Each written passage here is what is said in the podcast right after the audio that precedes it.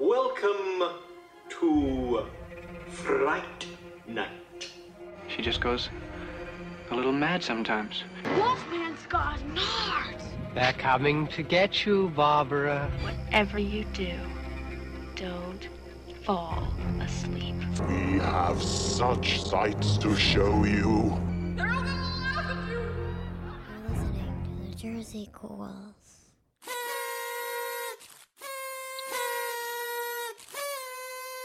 Hey, everybody, What's up? and welcome back to another episode with the Jersey Ghouls. That's my noisemaker. Happy New Year.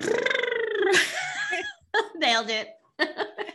Happy 2022. oh my gosh. Happy New Year, everybody. My gosh, the garbage dumpster fire, which was the past two years. I am ready. I'm ready for a whole new year.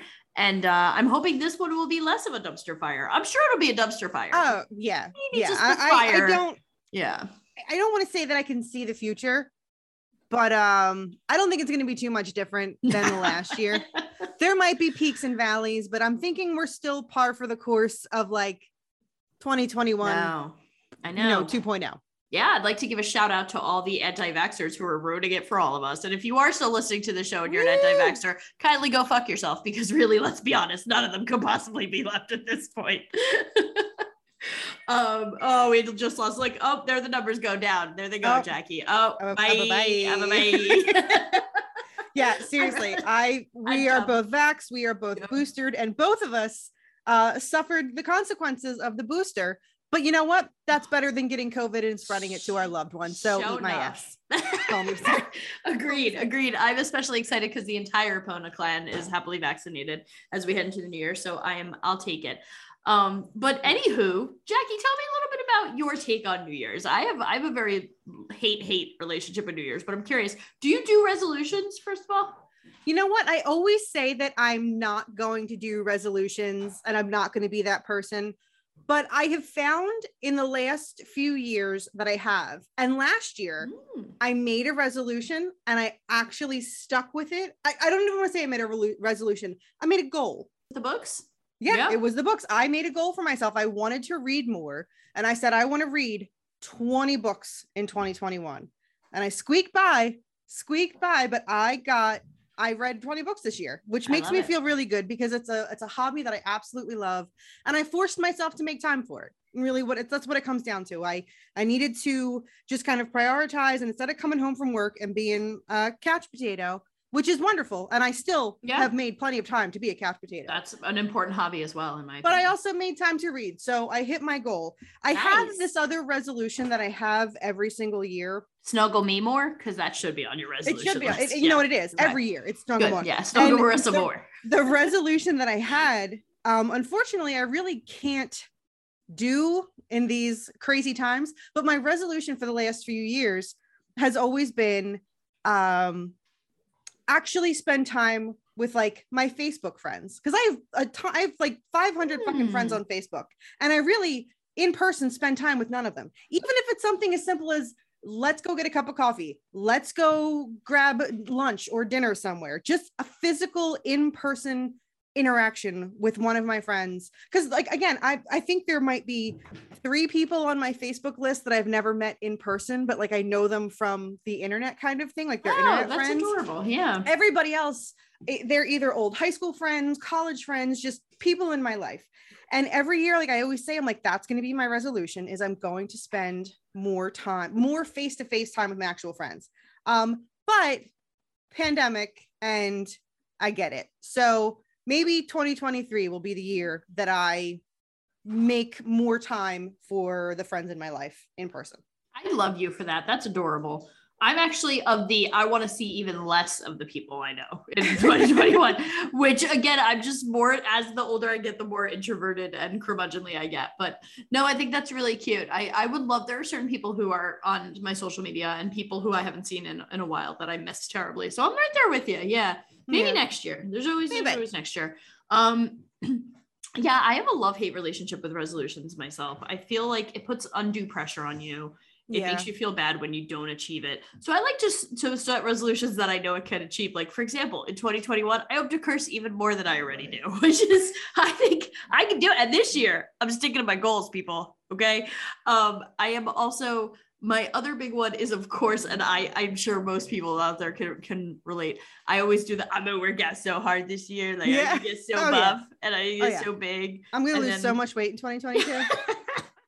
but uh my gym really enjoys collecting my money every month. I'm sure of it because I'm Mm. definitely one of those people who just. I them. was smart enough to go through the elaborate process of canceling my gym Mhm. membership. Mhm. You had to do it like three months in best. advance with Yeah. a certified letter and I think like a vial of blood Yeah. of your firstborn. Sacrifice, and, right? like, but I did. sacrifice to I the gods through, of the of the gym, right? I No? went through the shit show so they could no longer take twenty dollars a month from me, and I, don't no longer you. feel guilty because the gym that I belonged to was legitimately in front of my home, and I I I passed the gym every single day to and from work, so I felt just utter guilt every single day not stepping foot in that gym. But yeah, I I went through and I canceled, and now I am guilt free and large. So I go through like my entire year. I go through like ebb and flow with the gym. Like I'll go through like a solid month where I'm really good, and then I'll go to stop, and then I'll go two months with you know like so. It's like if to be fair, the whole year is ups and downs with me and my relationship with the gym. It's by far the most the most uh the, the most dangerous and problematic relationship in my life. But I you know i feel it. i feel bad for the people that consistently go to the gym that enjoy working out i I feel feel bad for those people in january because i'm sure they're walking into the gym and they're Yeah. like fuck you fuck you are- fuck yeah. you you're cool fuck you i'm out Yeah, like that it'll has last- to be their I mean, mentality silver lining it'll last two weeks. You know what I'm Yeah. saying? Like I, I, I can't I can't imagine you walk into the gym on January 2nd and you are legitimately someone that enjoys going to the gym. Mhm. It's got to be a shit show to see all these like rando people like oh Christ what are you Be like, doing here? Get off my machine. Get off. Get and off. I'm that person. I'm that, Yeah. that person that they're selling off. Um, so as of course, as you've gathered everyone, this is our very special New Year's Eve episode. I can't believe we've never done a New Year's like episode. This is a long time well, I coming. think we've we've kind of learned the don't do a holiday movie on the holiday. I think I think we've tried and failed a couple times with a few of those. we Oh, do yeah. have like a lost April Fool's Day episode out there somewhere We where we reviewed that movie. I'm sure whatever whatever happened that it never got aired. I'm sure it's on me. Whatever that was. um, but I gotta tell you, I hate New Year's Eve. I I really, Really? do. I do. I loathe it. I loathe any holiday where there's pressure to have a good time. Like same thing. My, my this is the same beef I have with the Fourth of July. Don't tell me I have to party and have fun. Uh, you know what? I don't I don't really mind it. Um, I actually have a lot of good memories from New Year's Mm, Eve. I used to hang with my my grandmother, my mom. Oh my God, me too. Or my grandmother on my mom's side. My I call her Mim. Um, she passed away. Gosh, it'll be almost 10 years now, but I used to spend every New Year's Eve with her. My parents went out and partied, and I would stay with Mim. And like we used to have our traditions. We always made sugar cookies with the royal icing. You know, we always, she always got one of those um Hickory Farms gifts. So we always had like cheese and summer sausage and crackers and stuff. Like, it was our jam. We watched Dick Clark's New Year's Rockin' Eve, and then you know we chilled, and then whenever we went to bed, we went to bed. Like so, I have I have very good memories of New Year's Eve, and and now you know my anniversary with Chad is New Year's Day. So it's always just kind of a fun lead up to when midnight hits. It's kind of more significant now. Like, you know, you always kiss your significant other on New Year's Eve, but it's extra special for us because now it's our anniversary. So, Aw, see you that's know, very so sweet. no, I've, like I say, I've, I've, Yeah. I have a good relation, good memories and, Yeah. and good, good, good times with New Year's Eve. I have a I have good memories of childhood growing up with the same thing I would be with my Abuela. She was always a party, like she was a dance in the in the streets, get drunk on Budweiser kind of gal. I was here for it. I always tell my favorite story of New Year's Eve is one of the traditions in, in a Cuban household is you take a big giant bucket of water and you splash it out the front door to wash away the old year, right? Now, one of my favorite parts of this story was that inevitably on December 31st, pre global warming, it was always freezing. My mom would come home drunk uh, in heels and it would be like a sheet of ice just right in front of our house because we would have just dumped a giant bucket of water out the front door. So one of my favorite things on New Year's Eve is remembering my mom coming in the house drunk and cursing about the water we had just thrown down, not only out the door, but down the steps too. So it was like literally just like a, a treacherous hole. Um, I yeah, I I get it. I just I don't like any holiday where it's like a pressure to have a good time. Having No, kids I get I get that. That Yeah. that makes sense because it's like, you know what? I'm gonna do my own thing. Right, like I don't want it's uh, the best nights are never the nights where you have to have a rip roaring good time, and having kids really throws a, a- a wrench into the whole like I'm gonna stay up late and party vibe for Right. for all my my the, our listeners with friends. You know what I'm talking about. Um, the other before we get started with the movies, I have one more uh, New Year's fun fact. I did a little research Mm. because I am definitely one of those people who, when Auld Lang Syne goes on, I definitely just mouth words that are nonsensical. I'm like, should all the here. That's how I sing that song. Um, so I did a little research and I learned about the rich history of Auld Lang Syne, Okay. which translates to long time ago or time long gone. From 1788, it is the Scottish poem by Robert Burns, who uh, puts out this poem as basically like clickbait for for the new year. Like he knew what he was doing. He's like, I want this to be the thing we all say at New Year's. Like he was very self-aware in creating this poem. Um, it is a debate of how to best balance the memories of your past with your with your determination for the present. And that's why the opening is should old acquaintances be forgotten? I i don't know. Should all your old memories go away? Should all you just write off the past? Is it a whole new day? Answer is no. It's way more complicated than that everybody. Yeah, I was say that's Yeah. not a yes or no. so, no it is not. And, and robert burns acknowledged that the 12 other verses that nobody cares about to that song. Right. And then, of course, America being America, we bastardized it, we made it our own, and we started a tradition where really we do it in America way more than any other country, including Scot- uh, Scotland, where it came from. So there it is, everybody. There's the history of Lang Syne. You're welcome. There we go. I hope you enjoy mumbling the words drunkenly, as always, uh, next year and every year after. So tonight, Jackie, what are we talking about? So we are gonna be completely on theme Ooh, and watching two gems from 1980. gems. Yeah, gems. Gems. Let's not throw the word Year- gems around loosely. New Year's Evil and Terror Train. That's right. One year before we graced this planet. Well, no, technically for me, one year before I graced the planet. I was in the belly. You were in the belly, right? We were both in the belly. It's safe to say. In the ni- No, in you- 1980. Oh no, I was not in You the were belly. not Yeah, in you're the right. I, I brewed up. I brewed for the 1981. Um, these two movies graced us. Of course, national treasure, Scream Queen OG, Bow Down Everybody to Jamie Lee Curtis is in one of these in Terror Train, and then New Year's Evil, which just I'll save my thoughts. All right, let's talk about what do you want to talk about first?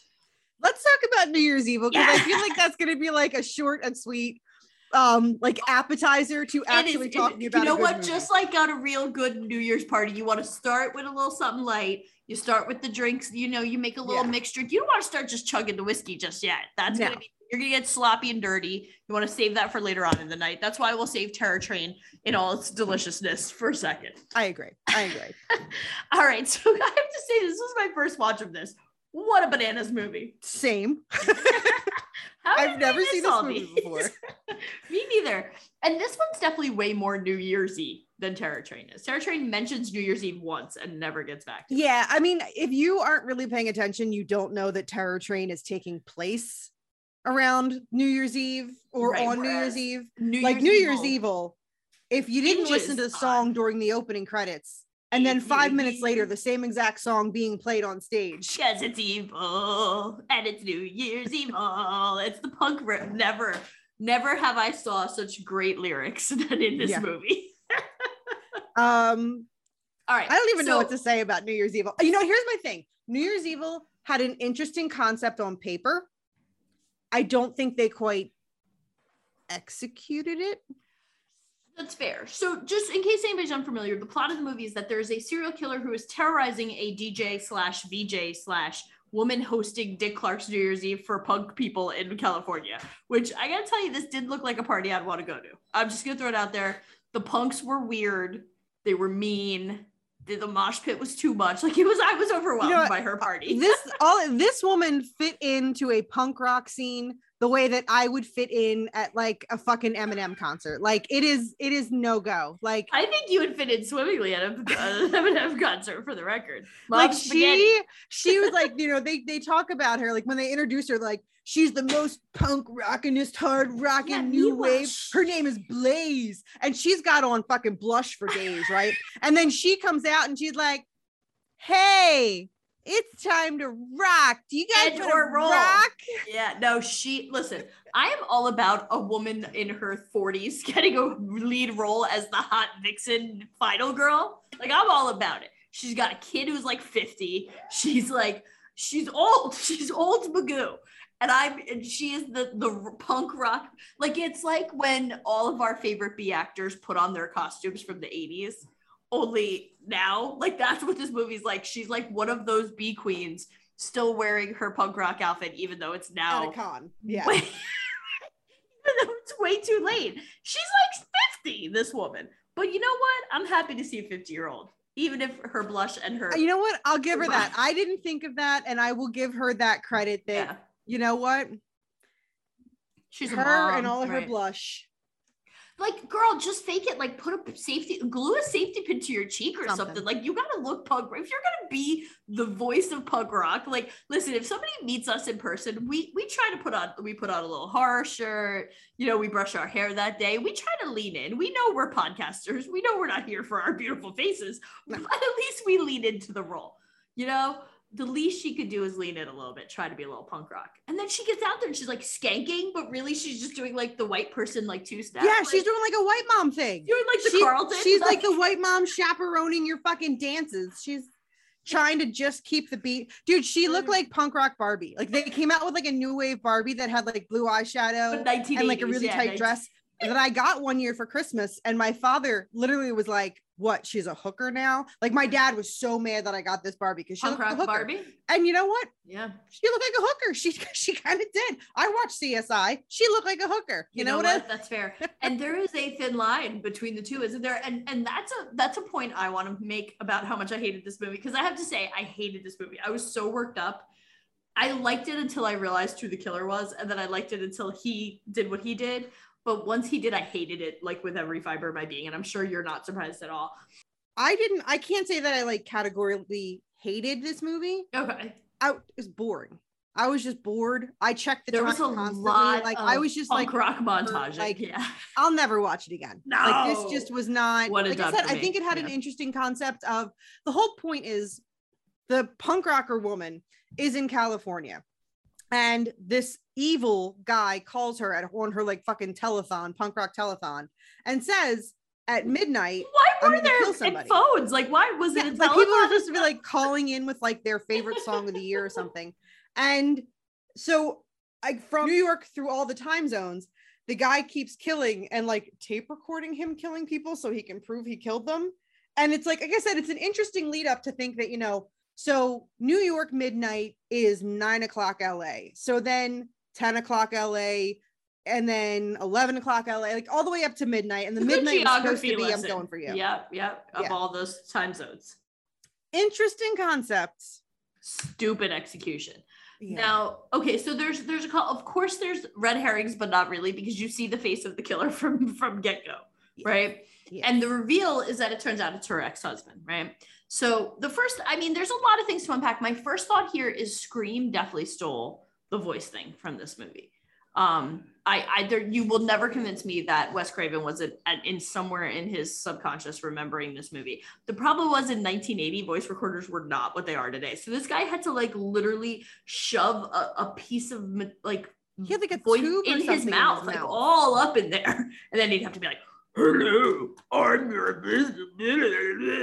it was so bad, like the voice changing. Like he needed, you know, when you're a kid and you buy a goofy voice changer, and one's like the alien, and it's like, yeah, Yeah. He needed to like change the setting to the other. He did. I said yeah. that I, I said that I made the joke that he sounded like Pee Wee in Pee Wee's Big Adventure when he was like, Mr. Herman, you have a telephone call at the front desk. He- That's what it really was. It, he never wasn't that- changed it from the alien setting. Like Yeah. it was just like, yeah, no, I'm gonna kill you. And it was really hard to take him seriously because the voice was silly. And he called her, and again, very scream, in my opinion. I thought like, and he Yeah. called her and he announced his crimes. And then here's the other rub in 1980. You're gonna record all of your your murders, which is very, I mean, listen, you do you. It's very like serial killer cool. But the problem is you gotta bring a whole boombox with you everywhere you go. Yeah, So this is now this- 1980. So dude is like packing walking- the giant silver boombox. that- walking you around know. in a bar with it like he just Yeah. takes it everywhere and i gotta tell you it's not it's it's inconvenient in my opinion it's inconvenient Um, I have to say the one kill that really made me giggle though was the woman in the car, and here's why. So he, w- the killer, uh, commits his first murder. Then he picks up a woman in a bar, and much to his chagrin, she brings her bestie when he invites her to go to a party. He's gonna murder her, right? So he's like, "Come with me to this party." She's like, "All right, strange dude I've never met. Hang tight a second. I'm gonna go pee, and then I'll leave with you." And then she comes with her bestie, which is a boss move, Yeah. right? She even said she was like, "I'm gonna bring my roommate because I why am I like. gonna go off with a strange guy by myself?" Like she knows what's up. But here's my favorite part. As he's driving around now with these two women in the car, and he's salty because he was only supposed to have one to murder. The girl who he's supposed to be on the date on is so cringy and is like, I'm I'm so transcendental, and then I'm Zen, and then and the best friend has the best line. She's every single one of us watching our friends on a bad first date because she's like, Do you ever shut up? Like, do you ever know when to stop talking? And I was like, Oh, I loved it. I laughed for like 10 minutes. And then I was really pissed when the best friend got killed too, because I was like, I like her. I want to hang with her. She called her friend out and on the middle of the date. It was so awkward, but amazing. I was I was here for all of it. Yeah, at one point, so to get rid of her, they're driving around, and the guy's like, she's like, I have to go to the bathroom. Like, we need to find someplace to stop. So he finds a liquor store, and he's like, Here, you go pee, and here's like, I don't know, a 50. I don't know what he handed her. He's like, Go buy a big bottle of A honey. He he handed her, Did he hand her a honey? hundo. Yeah, so she goes into the liquor store to do his thing, and that's when he murders the first girl. And yeah, I don't, I don't, I didn't love that he killed her too. Like to Oh, me, it kind of like, yeah. you know, I didn't expect him to be in the dumpster though. I because Neither like, so full disclosure, I watched both of these last night after we got back from getting like another familial obligation. And at one point, Matt went to go upstairs, and I was like, "I'm gonna come too." And he's like, "Are you scared of these goofy ass movies?" And I was like, "No," but I was like, "Yeah, I kind of don't want to be downstairs when the killer comes to get me, because you know, a slasher movie's a slasher movie. It's gonna get you a little bit, like it's gonna put you on a little bit of unease." Um, I, yeah, so when he jumped out of the, the, the dumpster was the only time I was like, "Ee," in the whole movie. Um, this can we unpack the sun? Because I'm, I, I, what's I up with the socket? my Like, note is what is going on with him there's clearly some parental issue because you see in the beginning he's talking to his mom obviously she's about a little negligent. he like auditioned for a role and he got the part and she's like that's not okay whatever like she clearly is not paying attention to him whatsoever Which again, like, to I'm gonna defend her a little bit there because like I'm about to go on TV. I got this big fucking gig I'm about to do. One of the girls comes running in and is like, "Man, I made a Lego, you know, the square that I want to show you." And I'm like, "Okay, cool story, bro. Like, here I am trying to like." I, I would say that. I'd have never met a mom who isn't guilty of a little bit of brushing off their kid if they're about to do something really important and the kid comes in with their bullshit. Look at me, look at me, look how great I am. Because if you're a parent, you know you spend a lot of time listening to your kids talk about amazing things that happen and being like, oh my God, that's amazing. So in that moment, I was willing to give her a pass until I realized it was like a little thing, like she was a little negligent. She was she was Yeah. absentee. But again, I, I'm ready to talk about this whole thing because I I, I want to put a pin in that for later. okay Yes, she's a little she's a little ignory of him, but she's Yeah. also about to go to a nationally pro- like Ryan Seacrest probably blows people off before he goes on well, air. with this kid like there's so many things it's like i couldn't pinpoint what was going on because Mm-mm. she mentioned him having headaches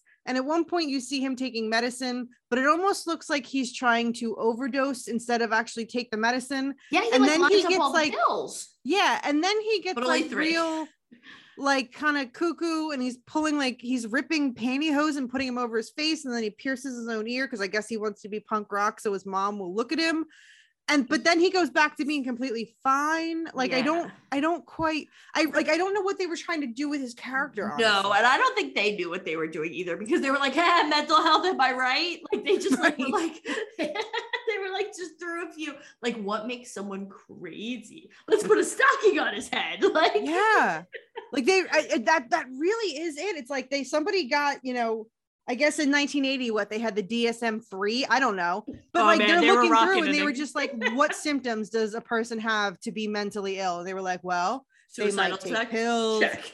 yeah. they might put Gender over their face Check. and like his movements were weird like when he was taking his pills he almost had like claw hands and he was like eh. Like, like they had some sort of paralysis. I don't know. Like He I really don't know what they were trying to do with him. Fair. And you know what? Listen, did he need a therapist? Absolutely. Did he should, should he have maybe, you know, gotten a little extra support from mom because he was clearly going through something? Absolutely. um, but meanwhile, he's running around like acting like a b- b- buffoon. And then we'll I'll put a pin. Now, here, okay. The thing that made me most angry about this film. No, the second most angry, because the most angry thing I'm really angry about. This thing I'm jokingly angry about Okay. he fucking runs over the biker, right? Because he's not paying attention. He's busy daydreaming, which we've all been there, right? Tap the car in front of you, son of a bitch. But it's a biker, and now the whole biker gang's it, it like after you. A, why is he dressed like a priest in that scene? Because he was going after a nun. but he never got the nun. Right, because he got interrupted with the whole biker situation. Oh, so the but like literally the biker scene was just first of all, I'm all about a little gratuitous booby, but it was not good booby at all. Like that girl was in an awkward the way they staged her in the car. I'm not trying to be all like um, here's how I would direct a porn, but I got to tell you the way that that scene was framed was like the least attractive way to frame that poor woman. Yeah. And then the guy, so that the killer jumps in the car, he, he kicks your boyfriend out. You're gonna stay in the car? No, I'm diving. I'm no. Yeah, no, you get out right away. Right, I'll button up my boobies later. right now, it's Operation Get the Fuck Out of the Car. Yeah. Like- but anywho, poor thing. She probably died. She died, right? Yeah, he killed her. No, she was saved. Oh, that's right. That's she right. was under the bleachers, That's and right. then she they ran found, and got. That's right. That's right. and the He cops came or whatever, and then so he never got his eleven I o'clock know kill. he had one job and he screwed it up. Yeah. He really did. Although to be fair, when she ran out of the car, I was ready to be so critical of the two guys who were crossing the street, but they did get help, so I couldn't even be mad. I was like, and you know what? The bikers, I boy, he really fooled them. They beat the crap out of another car. It was very upsetting. How bad would you be if that was your car? You're like, what did I do to you, biker I know. people? Clearly, I'm not dressed like a priest. Why are you? I don't understand. I'd be very bikers. Please don't come after me if you're a biker listening to the show. I'm all about your alternative gangsta lifestyle, but You know what? Second know. reference to Pee Wee's Big Adventure, because that time I was like, I say we let him go. Oh my god, you're right.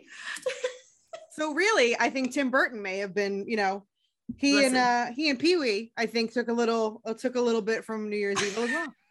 Looking at you, Paul Serial Reubens. killer knew to just do tequila and everything would be fine. He totally could have gotten away with it, and then they all would, like, yeah, you know, if I ever get caught by a group of bikers, that's what I'm gonna do because I know you have to better. know. It's like everybody knows that. Like with bears, you have to play dead. Right. Bikers do tequila. Do tequila and they'll Yes. find you adorable and they'll take you on on an adventure. They really will. Um, so okay, I'm trying to. Okay, so here's here's another gripe I have. okay, The police in this film victim blame the punks so hard. it's bad. It's They, nice. he, I don't blame them for booing him when he's like, "I'm not gonna lie to you, y'all bought this upon yourselves. You got to be out there effing the police and living your alternative lifestyle and your rock and or roll, and this is what you get." Like he like doesn't even mince words when he blames her and punk culture Mhm. for the serial killer. for the yeah, because these And- are the kind of weirdos Right. like your music. You ha- you should have expected this. Yeah, you deserve have every second of this, right? What victim? The victim blaming this movie, and it's so lovely because he victim blames and nobody bats an eye. Everybody's just like, true, like because it's 1980, and 1980, the police are going to blame the victim if the victim is not anything other than mainstream culture. Um. So when he gets up and he starts lecturing them, I'm like, I don't blame them for booing him. Like he literally blames them for all of this. And fun fact, not really any like other than the ones who were in the elevator, the punk rocks really rockers really had nothing to do with it. No, I love a They punk just- rock though. they yeah i don't know if they actually knew what punk rock was because they were jamming out to some tunes that were no, yeah, they were Not- slow dancing. not yeah i don't know that that's i mean i can't speak to the la punk rock scene in 1980 but i feel The like i cool know punks enough were to at the know. Viper Room at that point. Like I Yeah, don't think they like, were I, I in feel that club. like i know enough to know that that really wasn't representative of the punk rock scene in 1980 in la no, I, in fact, I'm fairly sure and certain it was way cooler and way more badass than everything in that film. tried you to say badass i say probably scary oh, Jeremy was what I was really Yeah, meant. uh I- icky icky might be the word i smelly, think, I think smelly, ugh, sweaty dirty, gross dirty. Yeah. Sorry, punk rockers. We love Yeah, you, but no we're offense just not. We're not. We're not anybody. We just lost our listeners that were there in the LA punk scene in 1980. Check them off with the anti-vaxxers. We're dropping to 2022, the year we drop all of our guests like flies. Like who Apparently. needs an audience? I mean, what do I know about punk rock? I'm wearing a cardigan and, and reading glasses. So I mean, what do I know about it? Um, I'm the least punk rock person I know. yeah, yeah, I'm I'm I'm all talk. So there's, you're a lot, my- you're a lot closer to like hip in that way that I am. You've always been. You've always been the cool one. I'm always like the dork in the corner. It's like I'm hip, and you're like kind of hip. Yeah, because I'm the one's like, yeah, fuck you, fuck you, and then I try to make a joke to like add levity to the mm-hmm. situation mm-hmm. and hope they don't actually hit me. Yeah, and like, then I busted tequila in the background. yeah, and people are like, why is your weird friend doing tequila? She's like, shh, just let her go. Isn't she cool? Don't you want to hang out with her now? You don't want to kill her anymore, do you? Um, so this movie, I have to say, did you were talking about how it's a slasher? It legitimately kind of like gives you a little bit of the wig because you know you're downstairs, home alone, whatever. myself. Yeah. Uh, to remind our audience, uh, one of Jackie's irrational fears, beside the Statue of Liberty's face, is elevators. So I did not like the ending of this movie Oh. because not that I ever would think that. I would be on the underside of an elevator, No, but yeah. that's scary enough. And fuck you, I don't like elevators. I forgot. Yeah, I forgot all about your elevator thing. I'm sorry. That must have been because for me, I was like, this is like Die Hard. This is Yeah. funny. But Like I said, yeah, was- I, I don't necessarily ever think I'll find myself on the underside, but still, No. it was scary. let's It's just I don't. It's it's enough to like induce like I'm gonna have a nightmare in three days about being in an about elevator being in an again. elevator. so yeah. it- you know. No, that's fair. That's fair. Um, okay, so I got angry when so finally the big reveal comes. We realize it's the ex-husband. He then I traps think her. it's her current husband, isn't it? Oh, I don't know if they were officially. They were definitely separated. I would say. No. Oh yeah. maybe i don't know but at the end of the day basically the theme of this movie is if you are a working woman if you value your career if you dare put yourself above anyone else at any point in your life and you happen to be a wife and a mother then you deserve to be brutally murdered because F you and you are literally responsible for ruining the lives of every man in your life. And this, this, this, and, and it's just accepted. Like, because then the son picks up the mask at the end and he's like, man, not so fast, you negligent biatch. And it's like, so basically, all women. So this movie to me was a reminder of just how fragile male egos were heading into the early 80s because it was like, how dare women have this much power? How dare women work this hard? We're, you know, what we're gonna do. We're gonna write slasher movies where they die for it Yeah. or they almost die for it. And secretly, you're going to cheer for the guy because you know what? Uh, like, I just could see a bunch of incel assholes with their Joker posters and their Scarface love and their lack of ever getting laid ever. And if incels, you're welcome to stop listening too. All of all of these motherfuckers sitting around being like, you know what? Yeah, women are the worst. They reject us. They're shameful. They lie. They. Like it was such a like incel before incels. This guy. Yeah.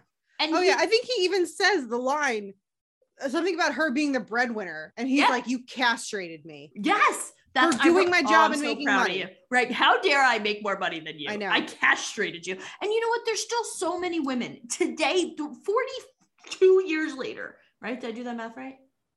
41. Yeah, yeah, because I'm 40. Yeah, so that adds 42, up. yeah. Yep, that adds up. 40, 42 years later, women are still like, me, I better be ashamed of the fact that I'm the breadwinner. Like, no, fuck you. Yeah, I make more money than my husband. What are you gonna do about it? Like, granted, it's like $3 an hour, $3 a year more, but still, it's there. and like, at the end of the day, like, F this. F your oh you're you're so castrated by strong women like uh, and again I can't tell if this film was trying to be woke but she was so victimized and she never really helped herself Yeah. that it was hard to forgive this theme of like you see what happens when you're a woman who doesn't care for your husband and child look how crazy her kid is and it, and then it ends with the son putting on stu first of all this i'm gonna rave about how much i loved the mask use in terror train i'm gonna poop on how much i hated the, the use of that mask randomly at the end in this movie It- you know what?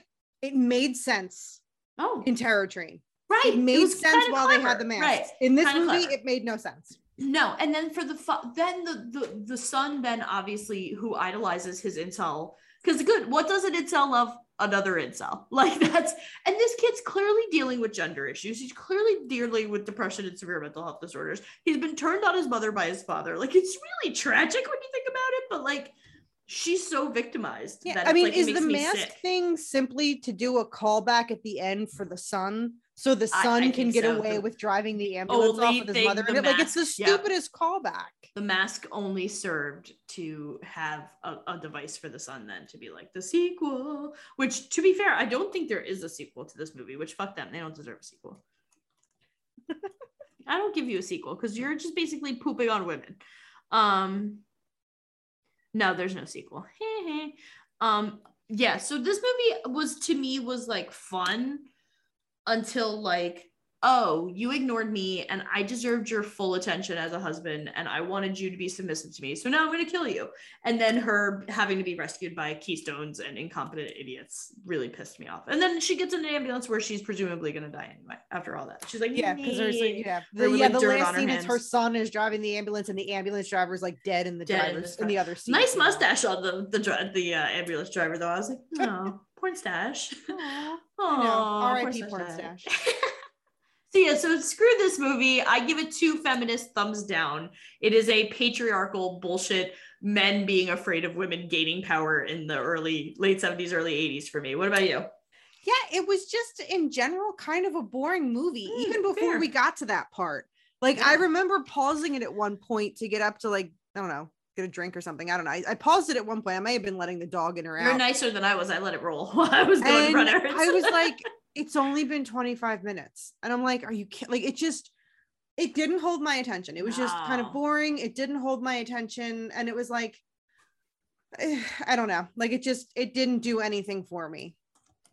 So, so yeah. many long montages of bad punk rock songs. Like Yeah, there I don't know too many scenes of like the career- dancing. Like we get it. Like we get that you're at like your New Year's Rockin' Eve. right. Eh, like I, I don't know. Like it was just So didn't need to clearly they were trying to launch the band Shadow. And that was the band who performed like eight of the 10 songs. So it was made in Japan, which was the slow song. And of course, these are the most punk rock wannabe songs ever Suicidal Ways, Dumb Blondes, Simon Bar Sinister, Temper Tantrum. Those are the names of all the songs from the movie, in case you're wondering. And then, of course, the, the theme song that get played like 12 times New Year's Evil. the titular New Year's Evil. I love the word titular. How do I miss an opportunity to use the word titular? On. Um, but yeah, so they boy did did Shadow really try to make a run at it with this movie. Uh, spoiler alert, they failed. You- ooh. Sorry, Shadow. I mean, I'm sure you're great. I'm sure somebody, I'm sure, listen, I'm sure they'll be at a con one day and I'll be there for it. Don't get me wrong. Hell yeah. We'll be like fucking New Year's Evil. Hell yeah. Yeah. And I'll be very drunk and right. I'll be into it. Right. Um, not since G Tom Mac have I been this excited for a concert that uh of shenanigans. um all right, so should we move on to Terror Train, also from 1980, and what I would argue is the more enjoyable and the more meat to its bones than the, of the two of these? Also, I have never seen Terror mm. Train before. This Me was my first viewing. Same. And all I got to say, two words David Copperfield. Fuck, that's all. Are we- you kidding me? There was a home. baby David Copperfield, and he's a magician. And I gotta tell you, I didn't realize it was. I'm gonna own it. I didn't realize it was him till the end. No, I I, was like, I saw his name in the credits, and I was like, wait, like the David Copperfield? And then when he comes out, I was like, that's fucking baby David Copperfield. in my notes, I wrote, "This magician is making me feel things, both good and bad." And then at the end, I was like, "It's because it's David Copperfield. Of course, he's making me feel things that are both good and bad." Of Because I was like, "Why am I?" I was so convinced he was the loser kid at first that I was like, "Why am I weirdly attracted to this guy? He's not good looking." And then I was like, "Because it's David Copperfield. He's got animal magnetism. Is his magic power?" This movie did such a better job with red herrings. Oh my god, it it's so did true. such a better job with like the ma- okay so it's like so the whole plot quick brief synopsis is when these guys are all freshmen they're all uh pledging a frat and they tricked kind of like the dorky kid into like going up to the room and sleeping with Jamie Lee Curtis but really he gets in bed with a cadaver because the one kid's pre-med. And then the kid freaks out So skip ahead four years later, they're all seniors. No, wait, now. wait, wait. The kid doesn't just freak out though. The kid gets tangled in curtains in like an Arab, uh, uh, like an acrobatic Cirque du Soleil. That is true. and in Yeah. my head, I'm like, wait, is he gonna die? Is he dead? I Did thought he was gonna get hung. I thought he was gonna get hung because you know there's all these curtains everywhere, and he's like, "Ah, ah, ah," and he's flailing, and it gets all wrapped up, kind of like a Bugs Bunny kind of thing. I'm gonna, I'm gonna my hot take after Kenny's reaction and getting tangled in the curtains the way he did. I'd have laughed at him too. Like that was that was absurd. I was like, Kenny, what are you doing? Get your head. it become together." so it's like skip four years later they're I'm now sorry, all I'm seniors and it's christmas break or new year's eve senior year and like they're having this big frat party on a train on New Year's, but they only say that it's New Year's Eve once. right and like right away you know that this is going to be like a revenge movie like we know that kenny is behind it it's going to be revenge um here's here's my hot take on terror train Okay, I'm ready for it. I think by definition, Jamie Lee Curtis is more of a legitimate final girl in this movie than she is in Halloween. Wow. Okay, tell me She's definitely final girl Halloween, but I think she does more as like defend, attack. You know, in in Halloween, I feel like generally fight or flight takes in, and she's more flight. In this one, I think her character, uh, Alana, is like she plans. Like at one Yeah. point, she knows he's coming after her, so she like makes sure like when he goes to stab her, he, she he's stabbing pillows. Like she legitimately fights. She, She knocks him off the train. Like I think she is more by the book definition final girl in this movie over Halloween, and that's my hot take. That is. Well, so so my I'm gonna be honest and say that I actually thoroughly enjoyed this movie. I do, of course, Mm-hmm. take a little bit of pause with the like the killer, and we'll talk about that later. But for the most part, dude, the scene where she locks herself in the little room right? and like he's like poking all the lights out, and then he's I I found there were scenes that I was like, damn, this is a decent slasher movie. Like I can't believe I have not heard more about Terror Train, honestly. And not that. I really have my finger to the pulse per se, but I feel like more people- Shh! Don't tell them we're supposed to have our finger to the pulse. Shh.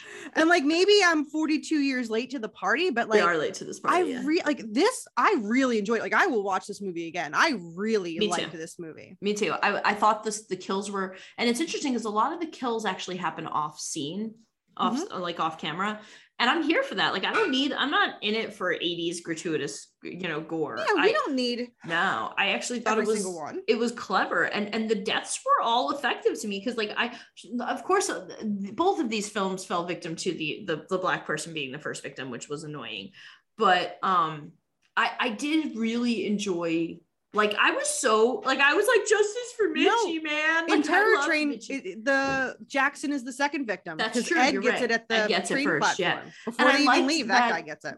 I liked that the kills occurred with people right around them. Like I always love a good kill while everybody else is in the room. I find that so interesting. Like I, I always say, I love the, op- the the cold opening of Scream 2 because it's so interesting to see someone get killed in cold blood in a room full of people. I think there's something so haunting to me about that. And like uh, they they went for it, man. They killed off all the main characters, which I found interesting.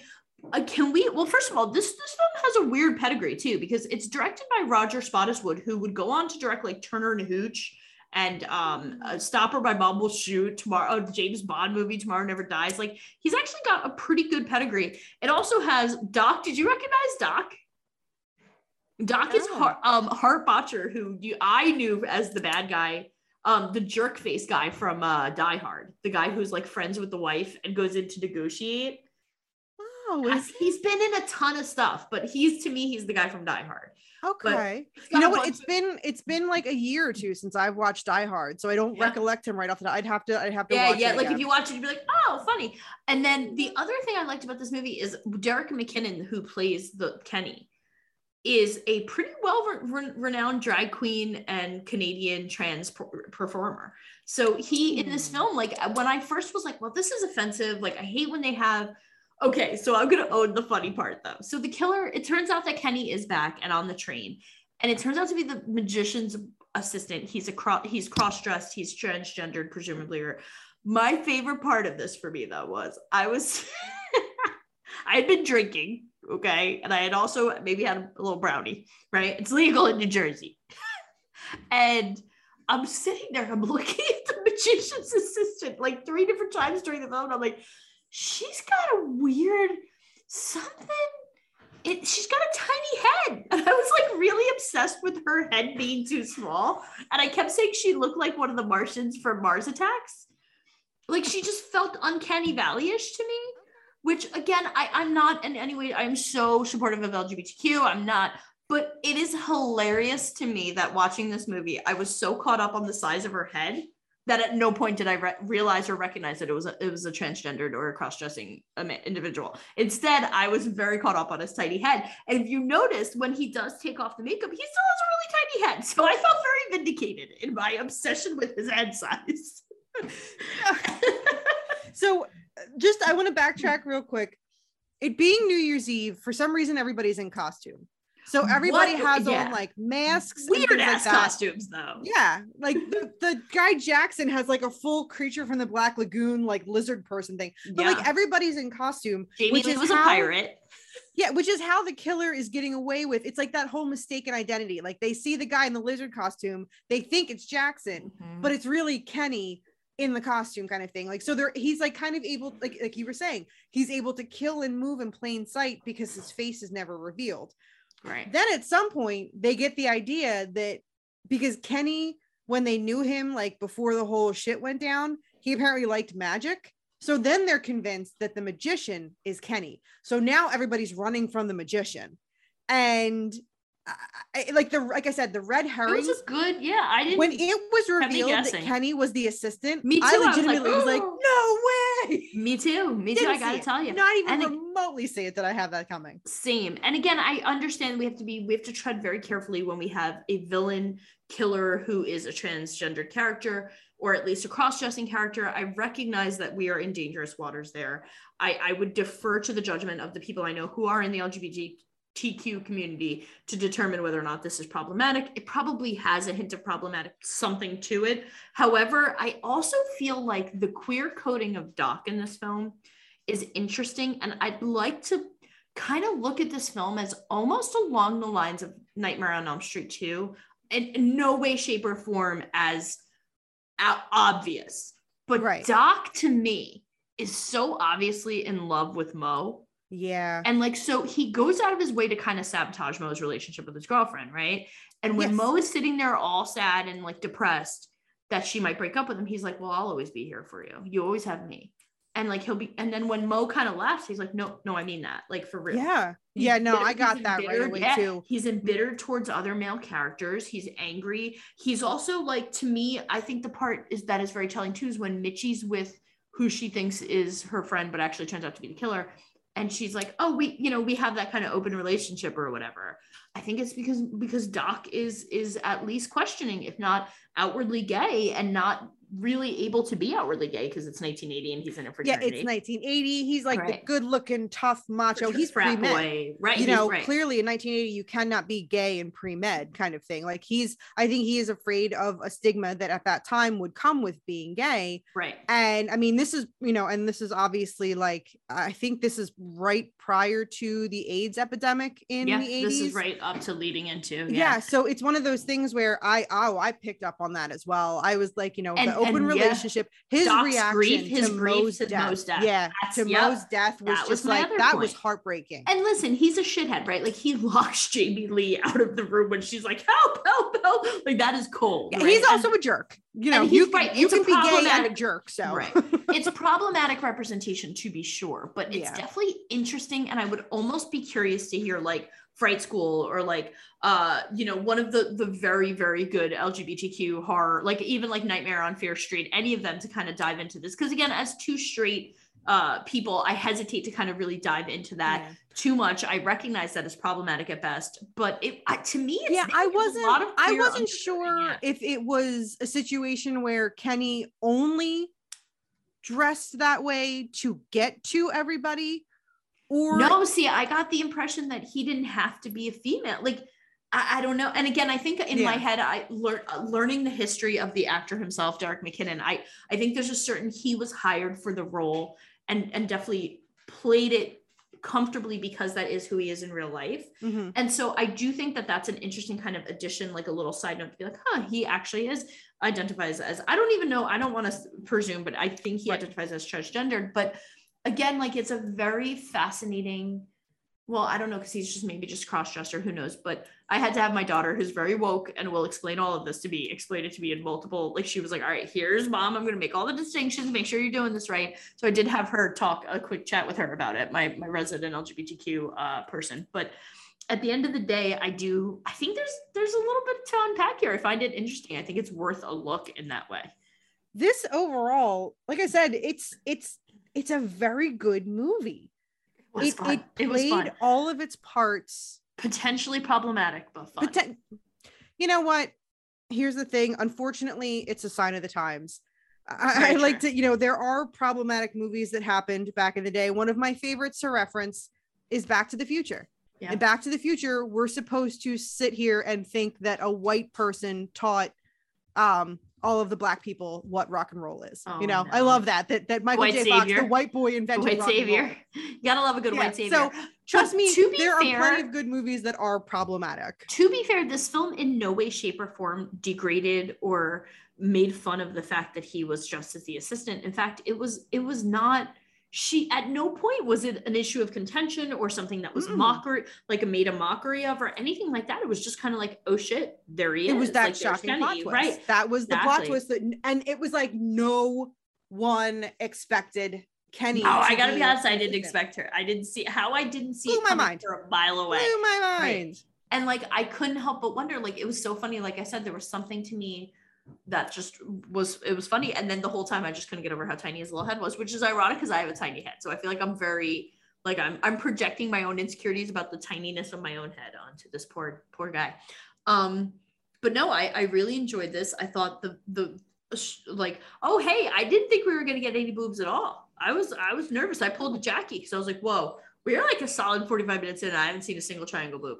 And but then we got some, right? We got a little bit. We got it bit. wasn't a lot. No. This movie, this movie went more for gratuitous like blood splatter, not even gratuitous violence. Because you Right. really, like you said, a lot of the stuff was done off camera, but we got a lot of the aftermath, which I liked. Like the bathroom compartment where Jackson was killed, there was blood all over. When Mitchie was killed, like she got her neck slit, there was blood all over. like Mitchie's death was tough. I really yeah like there was Mitchie. as not like i said not gratuitous violence not gratuitous you know sex or nudity but we got really good aftermath like the victim scenes yeah, very bloody and Yeah. it, it and effective. very like, effective you this, know. this movie works on so i'm like i really really like this one this It's- one worked it- on so many yeah levels and i think short of maybe doc being i don't know even doc to me none of these characters were tropey which i really liked like doc yeah doc was like a punk jock frat kid but he also was like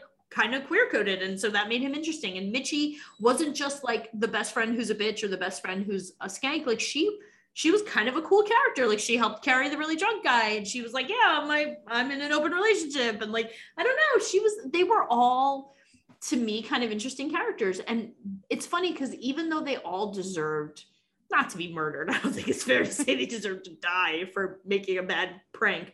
Although who uses real dead bodies in pranks? Like i was like oh that escalated quickly. Like, also I was- what what what freshman it's what fine. He worked in, pre-med he was freshman gets janitor. It's- cadavers? it's, fine. He was he worked as a janitor in unita he was- supplies. he's a pre-med. Guys guys i'm pre-med. I love how often they were like a bachelor's degree. They were like pre-med. We're pre-med. Yeah Stop uh, it. we're pre-med. Stop You know, it's, it. uh, yeah also eh, and i can't speak to this but i know that you can when you're like they the doc seem to already be in the fraternity can Yes. you be in a fraternity in freshman year like i thought that's when you're pledging Yeah, I pledged. Well, well, I pledged and got in freshman year. The pledges all had to wear the little beanies, which right i was gonna say he typical. seemed like i didn't pick i didn't i didn't think that he was a freshman he seemed to be more of the authority in the fraternity so So I, think Doc was, a fifth older. year senior. Yeah, for sure. Yeah. Like I got the impression that uh because you're Yeah, right. 'cause like, i didn't know if you can all- get in freshman You year. can. I mean, it depends on the fraternity, but you can in fact pledge freshman year. Okay. At Rowan, you weren't allowed to pledge until spring of freshman year. But Right. in a lot of places, I, I bet you that's not even a rule. Um, yeah but yeah, no, that's fair. And I also like it's funny because I liked that the girls weren't in sororities. Like I thought it was a really cool like they didn't just do the what I thought would be an organic mix of like, well, we're the fraternity and the sororities on the Right. with us. Also, um, I can't tell if a train party is the coolest thing I've ever heard of or the most terrible idea ever. My pandemic self is like, germs, germs everywhere. Well, you know what? It that kind of situation always lends to good movie making when you have the isolated location. Yeah, Even though at one point they stopped and got off the train and then got back on. Um, like they made it a that point. scene. Yeah, They made it a point to talk about how old the train was. Like the train didn't have a phone or a radio. yeah. Um, you know, and they were kind of at the mercy of how far away to the next stop they were. So Maybe I train like cruises are the next booze cruise. You know what I mean? Like a Okay. train. we maybe can we can train crew train Oh my god, cruise. maybe we should do a business. Also, I I had to laugh at like the whole coal versus like the guy who was like, well, Cole's gonna be the next big. I was like, oh, homeboy, do you not realize that they're all like fossil fuels? Like, do you? Does somebody need to teach this man like, hmm, uh, the difference between diesel and like, yeah, I don't know. I was like, and apparently there were embargoes at this point going on with a lot of gas products. So I guess it made because thankfully my husband, who's so much smarter than I am, made that point to me. So I was like, oh.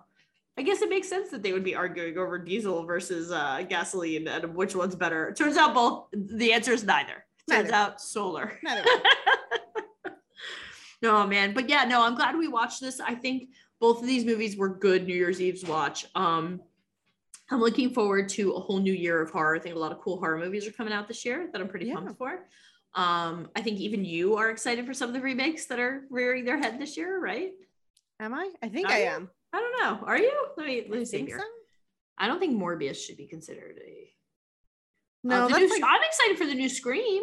That'll be coming out later. I'm this not. month. I'm not Really? excited for the Oh, I no. I think it's. I stopped watching Scream after Scream 3 because I was like, this is fine. I did watch Scream 4 and I was like, eh, okay. Uh, yeah, no, I am in no way, shape, or form excited for Scream. Hocus Pocus Scream Part Two. 28 or whatever Scream it's coming out. Really? Oh, I'll watch it.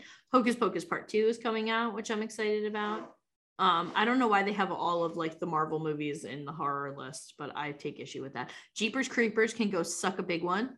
Um, Yeah. I don't care that it doesn't have. Oh, they're like, oh, we got rid of Salva. It's fine. No, this whole franchise needs to die. Um, Hellraiser Mm. Remake, uh, Evil Dead Rises, which is not a remake but is a continuation.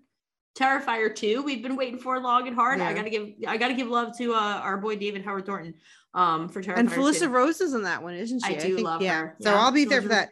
Yeah, don't care about the new peeps. Halloween ends at all. I do. I do.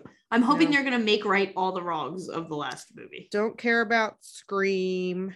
That's- I will say there are a lot of 2020. I just got, I'm very, for anybody at home who's a big dork like I am, New York Times just released the best genre movies of, uh, of 2021 and all five horror movies on there I have never even heard of. So that is my plan for the, for the remainder of winter break is to dive into all these films. Um, because they look Yo, uh 2022 Salem's Lot remake. oh hell yeah. You know me. September 9th, 2022. I am like, you know me, I'm like Charlie Brown with the football. I'm always going to give it a good shot. I will say I have been enjoying the new Chucky series, and I I don't know if you'd hate it if you gave it a shot, but you probably would. Um I do want to I do want to watch it. Yeah, Um me is it on. Hulu? It might be, might be. Yo, so I clicked on Salem's Lot, the one that's coming out in 2022, just to see who's in it. Yeah. And my fucking homeboy, William Sadler from Demon Knight and Death Yeah. from Bill and Ted. He plays Barlow. Yeah. He's he's in um, um okay, so I am super excited for Salem's Lot now. I don't know. I'm very, I'm not in love with the idea of Lewis Pullman. I really am No, not. well, I was Like, gonna say this is Salem's Lot has was mm. is one of your faves, so Oh I get God, that that that they're like treading jam. on treading on jam. possible thin ice because it's so tough But from like one of your favorite ones. it's never had, in my opinion, the movie it deserves. I, I really like really I mean, I love the original Salem's Lot. I think it's like cheesy goodness. I Yeah. like the remake that they did with what's his face, the kid Rob from the 80s. Yeah. Uh, but again, I just I feel like they've never nailed it. Maybe they'll nail it. Who knows? maybe. Maybe. Um, before we go, just a, a quick a quick wrap up of 2021. Yeah. What were some of the favorite things you watched in 2021? Ooh, I have to say most of them were not um were were not horror movies.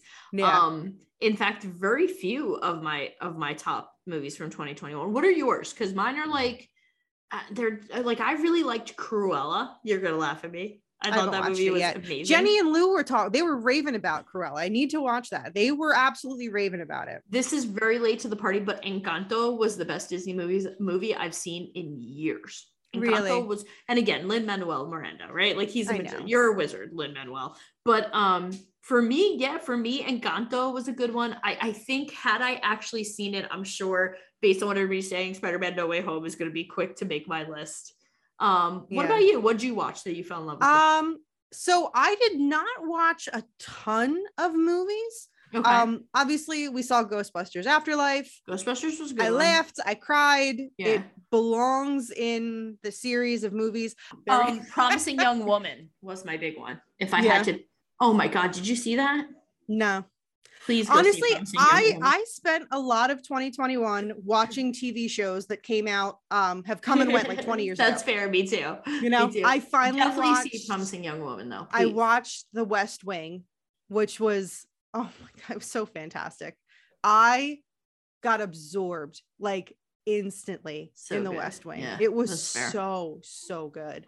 Um yeah, I feel like I honestly like I said, I focused on reading this year over watching movies and stuff Good like that. you, so yeah. that was really like I said, I definitely I honestly I can't remember off the top of my head any movie. I mean, we didn't go wow okay Afterlife was the first movie that we watched in the movie theater since before the pandemic. you know what was a big letdown for me i don't know if you saw it uh last night in soho i was like I haven't seen it and it looked so good. Really. and you know how much oh my god well you might like it i mean don't listen to me what do i know but I, you know i love edgar wright i was go, Yeah. going into this with huge expectations and i was just like at the end like i was just like this is this promising to me promising young woman did what that movie couldn't do Okay. if that makes i don't know if that makes any sense to anybody but i think promising young woman was a, a sucker punch of a movie Yeah. and I loved it. I also, if we're talking horror movies, the fact that we got to see the amusement park, uh, the George Romero one was a big moment for me early this year. yeah. Um, Yeah, like it was said, fucking. it I cool. really can't. I'm trying to think. I'm I'm assuming that no other movie really made an impact because I'm really not remembering. Same, like the big ones I waited for were kind of disappointing. Like, and again, just horror wise, like Halloween was a letdown for me. Uh, Quiet Place Two was just meh. Like, I don't know. I, I nothing huge. You know what I keep wanting to see that I hear good things about is Pig, the the new the Nick Yeah. Cage one. We gotta watch that one. We should do it for the show. We should. Did really we watch reviews. uh Willy's Wonderland or Wally's Wonderland in 2021, yeah. You really liked that one though. I didn't you? really liked it. And oh my god, his not. new movie, the new movie coming out Yeah, in that looks- 2022 with looks- him and uh Pablo Pascal. Mhm. Already my favorite movie. Yeah, you had me at Pablo. Yeah, yeah. Uh, pa- so uh, excited for that. Yeah, like I said, it's not not much in the way of movies. Definitely not much in the way of horror. I think I went back to the well and just watched Exorcist. You know, for the seven thousandth time this year. yeah there wasn't there wasn't anything that really lit my, like lit me on fire too again i missed apparently i missed a whole lot of them though because i'm looking at this list that i got from the uh like i didn't really like the resort old was a giant letdown um Oh, the new i you know hot take the new wrong turn i really liked yeah. malignant I'm- was meh I'm me. behind on the wrong turn movies. I know there's Are a ton of There's, like, sequels, and I'm yeah. really behind on them.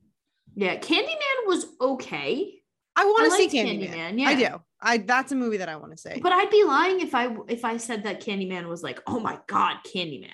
You know, Yeah. Fear Street was more exciting for me than Candyman. To be honest, I liked parts of Fear Street. Me too. Me too. Yeah. Me too. I didn't love all of it. Um, mostly just because it didn't thematically really make sense to call it Fear Street. But Yeah. yeah, yeah, that's that's a whole. I nother- heard where I heard the two that I really want to see that got a lot of attention were Werewolves Within, which I have not seen. I want to see Me that. too. It's on my list, and it's on my I'm gonna binge it over break list, and then because it's the same the Scare Me, the guy who did Scare Me, Yeah, and I you know my feelings about Scare Me. I fucking Scare Me that was, my, fun. favorite Scare Me movie was of super 2020. fun. Oh my god. all-time favorite. Like t- top 10. Like if I'm gonna be like, you want to watch a horror movie that's gonna blow your mind if you're not a horror fan, watch Scare Me. yeah, You know, Scare Me was really good. Scare Me was good. Candyman was meh. Um, yeah, you. So I'm gonna I'm gonna post back though. I think I'm gonna try and write a blog about all these movies that I definitely missed that I'm looking forward to catching up on. Yeah, Um, because I don't have a top 10 of, of this year list, which makes me feel bad.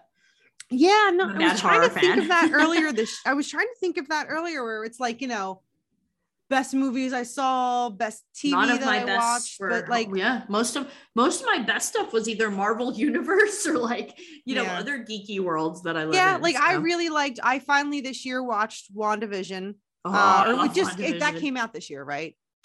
Or end of last year. Maybe I don't remember, but it's so good that I'm. I don't. I don't remember. Falcon and Winter Soldier was this year. Hawkeye was really good. Yeah, I wasn't. I watched one episode of Falcon and Winter Soldier, and I told Chad, I'm like, you can finish it. Like that one didn't hold my uh, attention. Loki. we still need to good. watch Hawkeye.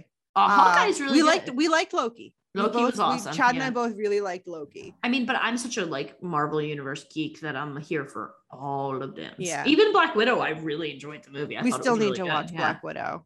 Yeah. Yeah, we're we're we're behind on Marvel. My mom really wants to watch uh oh what's the one with The Rock?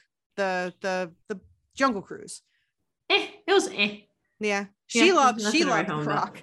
And Yeah. she also said she's she kind of thinks that they have elements. It's like kind of a slight maybe remake of The African Queen, which is a movie. It has that really vibe. liked. Yeah, it has some vibes. Yeah. So I told her I think it's mostly based on the ride. I said, but it may be A little bit of both. A little bit of both. Yeah, I think that's So fair. she wants to see that. So hopefully my mama will feel better and be cleared of COVID. Oh, yeah. Um, she doesn't have COVID, but she got exposed, we think. oh, so she's Lola. getting tested soon. Yeah. So as soon as we find out she's clear, she's gonna all come over. snuggles. Yeah. Yeah, we're gonna snuggle and we're gonna watch Jungle Cruise. Yay.